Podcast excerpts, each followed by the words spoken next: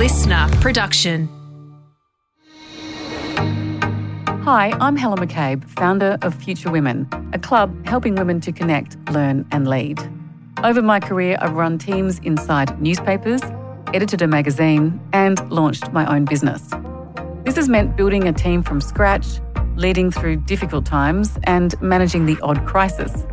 I've never had any leadership training because I thought you were either good at leading or you weren't. I thought being decisive was a key metric for success. I was wrong, and it led me to make simple but avoidable mistakes.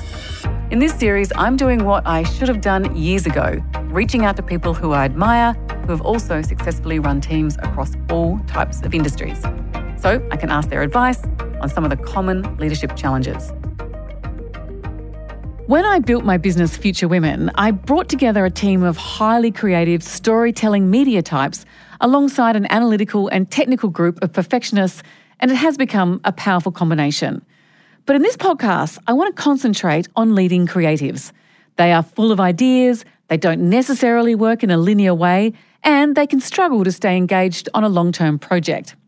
CEO of the Sydney Writers Festival, Brooke Webb, has a Masters of Arts Management, is a graduate of theatre directing from NIDA, and has had a long career working among Australia's most creative people. So, I've invited Brooke in to discuss how to effectively lead a highly creative team, how to foster creativity and problem solving, and why even the most technical people need to learn how to tell a good story in business.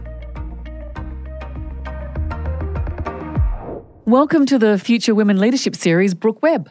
Take me through your career path and how you eventually became CEO of the Sydney Writers Festival.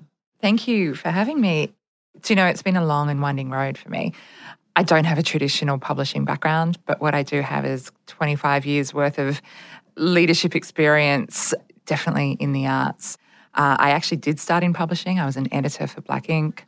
I went to NIDA, studied theatre, worked with Mel Brooks in Broadway on the producers, worked with Julie Taymor on The Lion King, then became artistic director of Cirque du Soleil, so made circus shows, three circus shows, North America, South America, uh, Middle East, and then came back to Australia. Oh, no, I didn't. I went to Universal Music. So I was executive director for Universal Music in New York. And I was touring rock and roll, concerts, everyone from Sonic Youth to kind of Irish music, you name it. Came back to Australia, had no idea what I was going to do, what I wanted to do. So I started a PhD as a creative arts therapist, and I just couldn't find where I fit anymore. I was I think it's really hard when you're going when you're overseas and you come back to Australia. Thankfully I was quite young when that happened. And then I was given a position at the Sydney Opera House and produced their 40th anniversary celebrations, which was 10 years ago now. Then I became festival producer for all of their festivals. So Vivid was my main one, Graphic Festival, Festival of Dangerous Ideas, all about women. Then I moved to Tasmania and was the festival director of the Taste of Tasmania. And that was, I was kind of equal creative director and then equal CEO in that role. And then COVID hit, and ironically, you know, I was I was planning on going to Italy. Ironically, I couldn't even leave Hobart. Eventually, got myself back to Sydney, and then um, I had the good fortune of of being offered the CEO at the Sydney Writers Festival. So my background is very much, you know, I've I've worked in all the art forms, but then over the past twelve years, I've really specialised in festivals. So everything from contemporary music festivals to food and wine festivals to arts festivals, now to literature. That's an incredible career. Yeah, uh, look, I've, I have been really lucky, but I've also worked really hard. Absolutely. You've not been lucky. You've done all the hard yards. Yeah. And you you often forget the sacrifices that you make yeah. for that. Yeah. What I wanted to talk to you about today though is being a creative and managing creatives and I guess that intersection with a successful business as well. So taking the last point first, how have you managed the ideas and the big picture and the excitement of doing a major event with actually making it commercially successful? I think you've just hit on where the tensions are. You know, there's a reality, there's a business reality that we have. And uh, how we're going to get there is by harnessing that creativity. That's really the only way we can do it.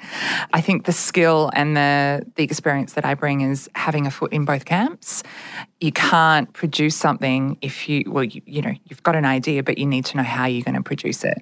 So it's got to be grounded in kind of a sense of reality of how we're going to do that and then you can start building on those ideas. What does your role actually entail day to day? If You look at the role in three parts really. So I've got the team I lead the business for the Sydney Writers Festival. And in order to do that, I bring in an artistic director, I bring in a head of production, I bring in a head of marketing, I bring in a head of ticketing. I have about eight direct reports, but right now we're a team of 44 people.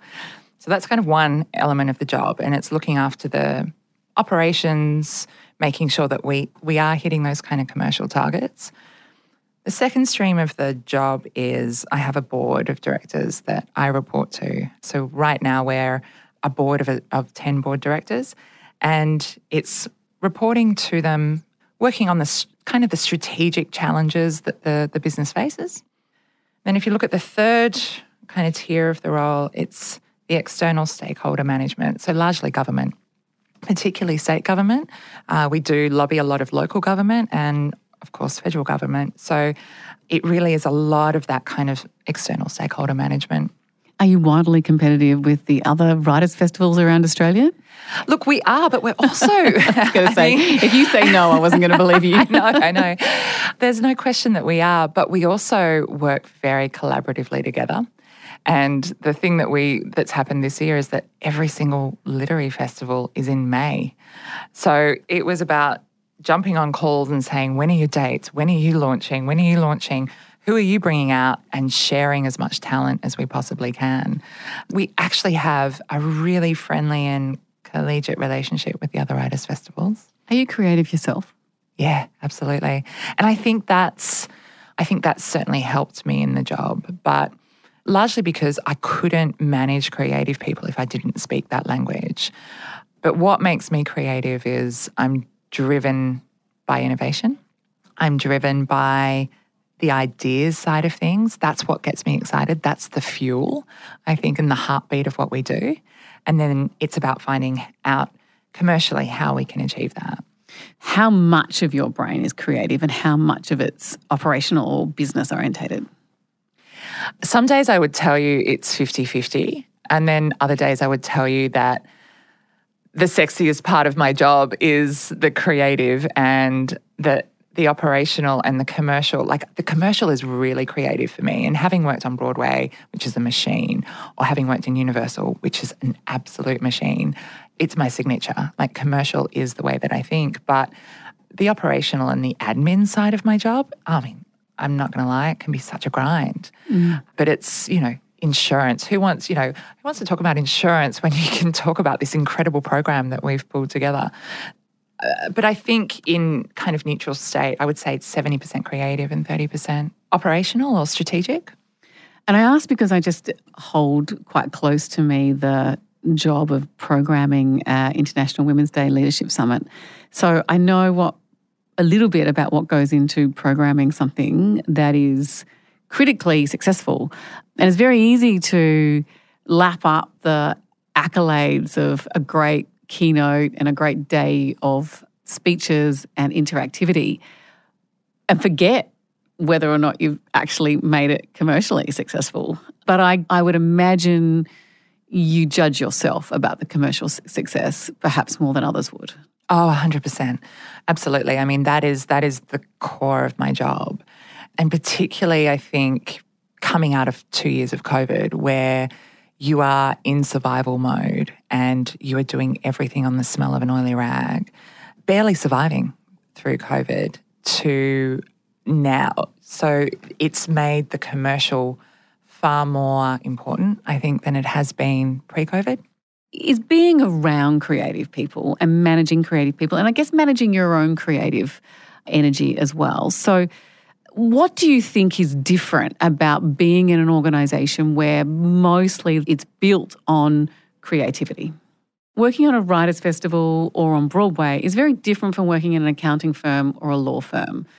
So, how would you articulate the differences that you have to encounter or manage every day compared to what many other people encounter every day?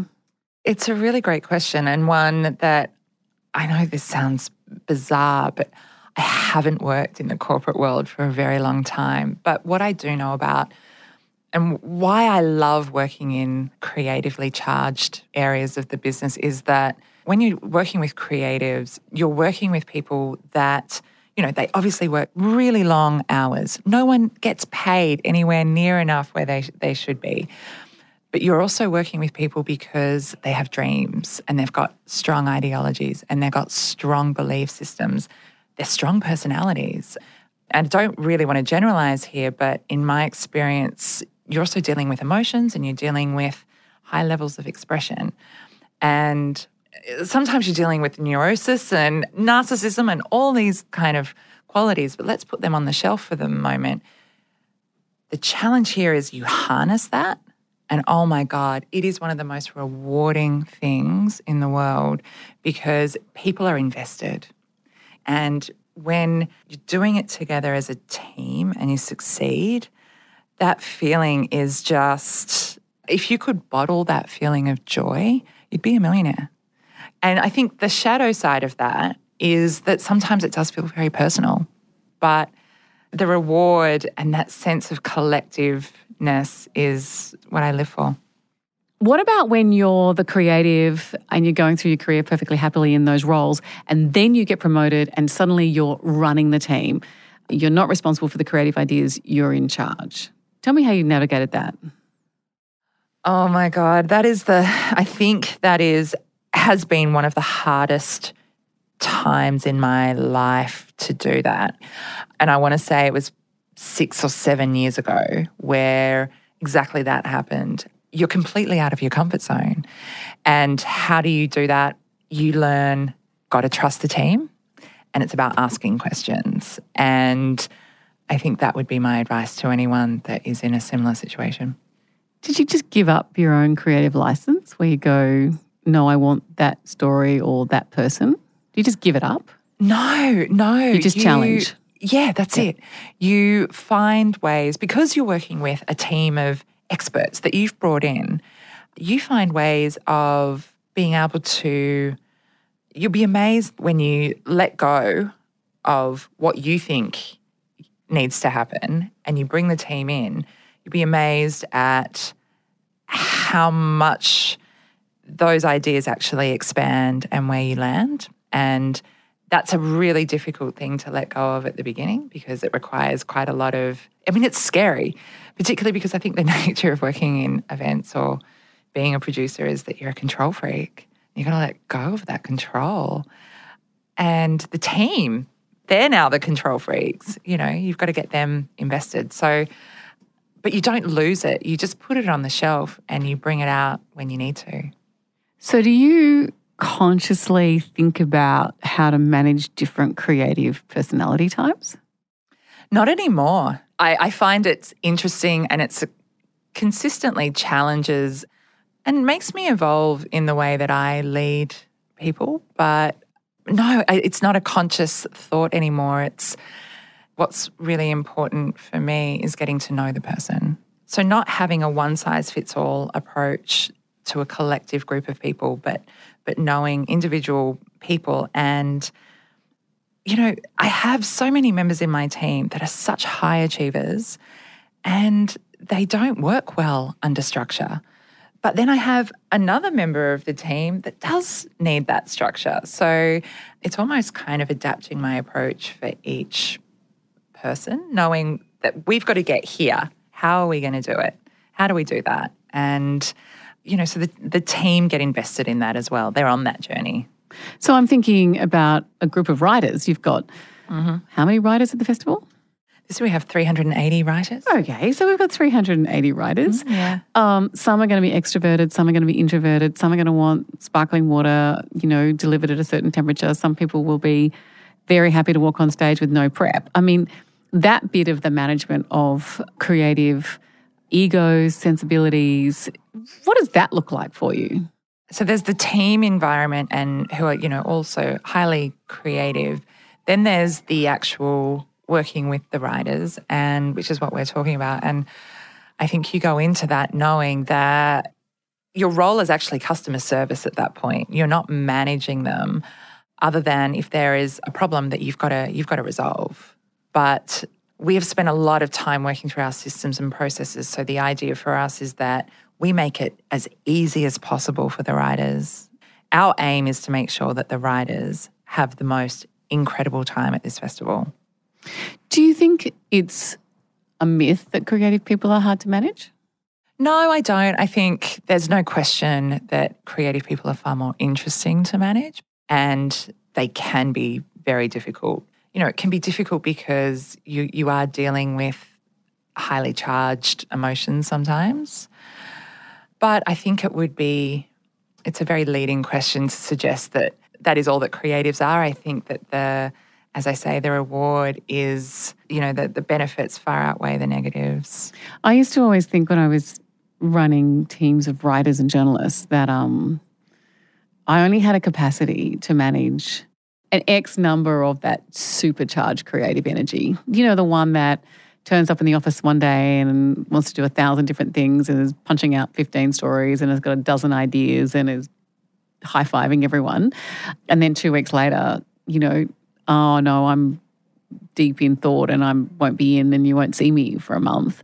I got very used to that rhythm because I had big newsrooms and therefore lots of that going on. But I did still think there was a cap on the number that you could manage. Do you ever feel like that? Or are you just so immersed in it that it feels normal to you? No, I mean, you know, over the past two years, at particularly at the Sydney Writers Festival, we have had to, in many ways, rewire the way the organisation works. So, in terms of the recruitment of incoming staff, I think that's very much, you know, in the back of my thinking. It's like all these ingredients because I want to, this is the cake that I want to make.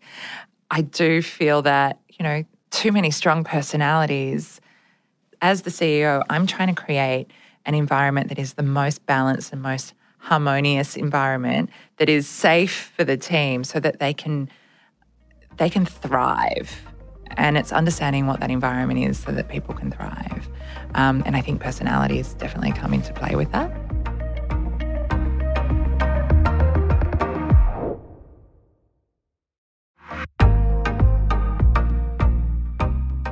Let's talk about giving feedback and constructive criticism. Notoriously, writers, our creatives, producers find that a difficult process. How have you navigated that? I think my approach now is asking questions. But then sometimes it's a it's a case also of being direct and saying, you know, this is what I need. Is it possible for you to be able to do it in this way? This is not giving me what I need. It really depends on the personality because myself, I'm an overthinker. So I'd much rather someone just be super clear and direct with yep. me.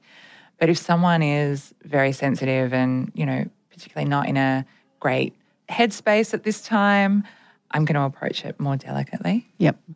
I have been in a situation where a, a publisher has given feedback on a book which was incredibly difficult to produce and very time consuming and exhausting. And the feedback was so blunt that I was just grateful that it was only given to me because it had been given to other members of the team who had laboured over it and it was their baby. It struck me then that if you are in those roles, you do have to be very delicate about the way you yeah. impart information.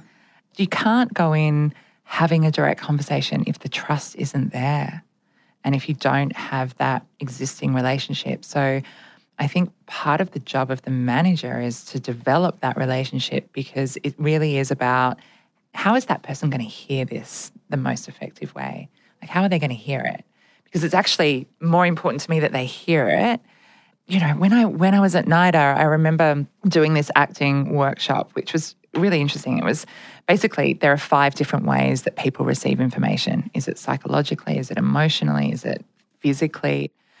And that kind of has informed a lot of my approach because everyone is different. So it's how do people hear information? And can you identify that in someone before you give, like if you when you go in to give difficult feedback, have you mm. already kind of made a, an educated guess about how that person hears feedback? Yeah. And if I haven't, I'm actually going to ask the question. I'm going to start by saying, I have some news that you're not going to like. We're going to have a conversation that you may not like. So I, I do want to start by saying, by giving them the heads up that there's a difficult conversation that's coming. If, if we're having a, a conversation and we don't see eye to eye, I will say, I would like to challenge you on the way that you on the way that you're seeing this. And then asking a lot more questions through that. But one of the greatest things that has helped me is a year of doing a PhD in creative arts therapy, which was essentially clinical psychology. So as a as a leader, my kind of my training is through psychology. It's getting to know people and their health and well-being is is absolutely the primary focus for me. I actually want people to come into the job, get all the tools, but I want them to leave better. You know, so I have no interest in tearing people down. It's really how they hear it. So, what do you do with an underperformer? Again, it depends on that personality, but it's having a trusting relationship. And I think you do have to be, you do have to make your expectations clear about what you need, what priorities we're looking at day to day. I think it is it is asking the question, how are they going? But it's having transparency and clarity really in those conversations. Have you ever had an underperformance conversation that's gone really badly? Oh, absolutely. Often people are completely unaware that they're underperforming. And so I think the mistake is always that I've left it too late because I've I wanted to see them kind of I know. improve. I do that too. And that doesn't help. Nope. It doesn't help them.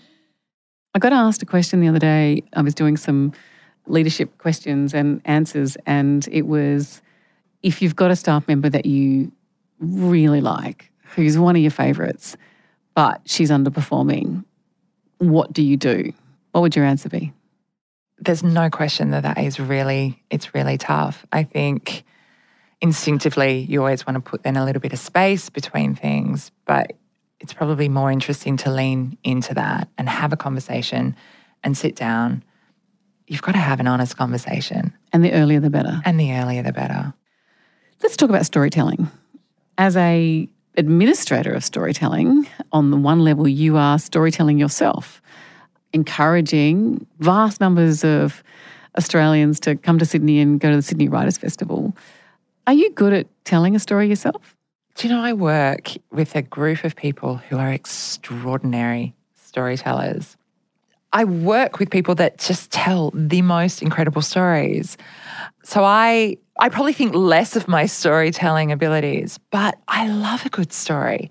I live for stories. That's what I think connects us in life.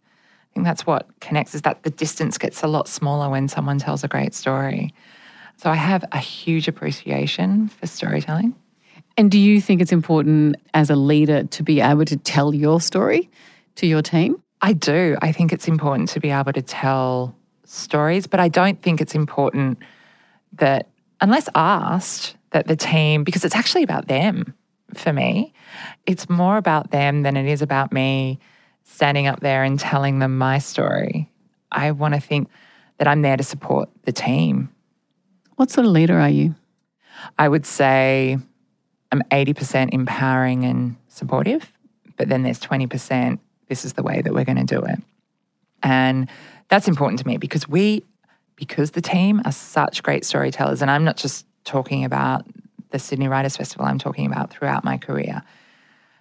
We've all had those meetings that could have been an email where you sit and you talk for hours and you're not getting through things. At some point, when we're going around and around in circles, someone's got to make a call, and that's my job. So, again, 80% empowering and, and supportive, and then 20% we're going to do it this way. And I would imagine, and correct me if I'm wrong, that working in such a creative environment, there's quite often no right or wrong answer.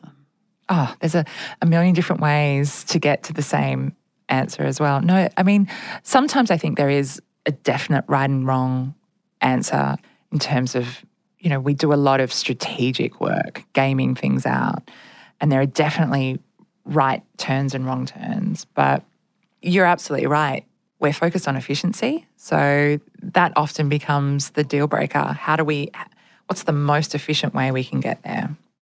Moving to a non work capacity, I often meet people who have, say, an accounting job, but they harbour a desire to write. And I bet you meet people like this all the time who say, What I really want to be is a, a writer. What do you say to them? Do you know, I do meet a lot of people like that. Um, I've bet. stopped telling people that I work at the Writers Festival because there's a lot of taxi drivers that have novels.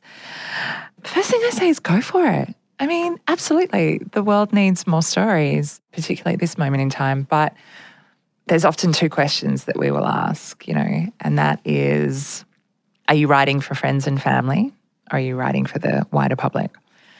And if it's friends and families, then it's it's you know it's a little bit more liberal and it's still go for it. Absolutely go for it.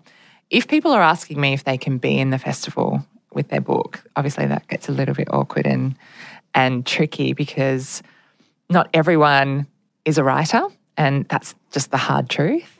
And that that is very hard to express because not telling someone the truth, i.e., you actually can't write, is not doing them a, a lot of good in a way because if they're about to throw in their perfectly well paid accounting job to pursue a writing career when there's obviously no talent, real talent there, because it is like playing a game of football or reading a spreadsheet. Like you either have a natural talent or you don't. I really struggle. I really can see I'm really. I really struggle with this. So I often tell them to go and you know actually do some training in writing. So, like a, a New South Wales Writers Centre or a short course, yeah, Do you? Is that the advice you give? hundred percent. Yeah. There's, I think, on a practical level, that's there are tools out there, but I'm with you. You know, you really either have it or you don't. And what I do know from a lot of authors out there is that the good authors always land. You know, when I talk to to writers, the advice that they pass on to emerging writers is read, read, read, write, write, write. It really is that. You've got to read everything and you've got to write. Yes. And that is the only thing that's going to make you better. It's like playing game Finding your football. voice. You got to. Well, it's like playing football. You got to go and kick the ball. You got to train the muscles. You got to train the muscles. Yeah, it's uh, yeah, it's um, I think it's a particularly female thing too. There's a lot of women who want to tell their family story, as you say, want to tell the generational story, want to tell their own story, and like the feeling and the, I guess the achievement and I guess the solitude of oh, I'm going to go and sit in an apartment in Paris and write.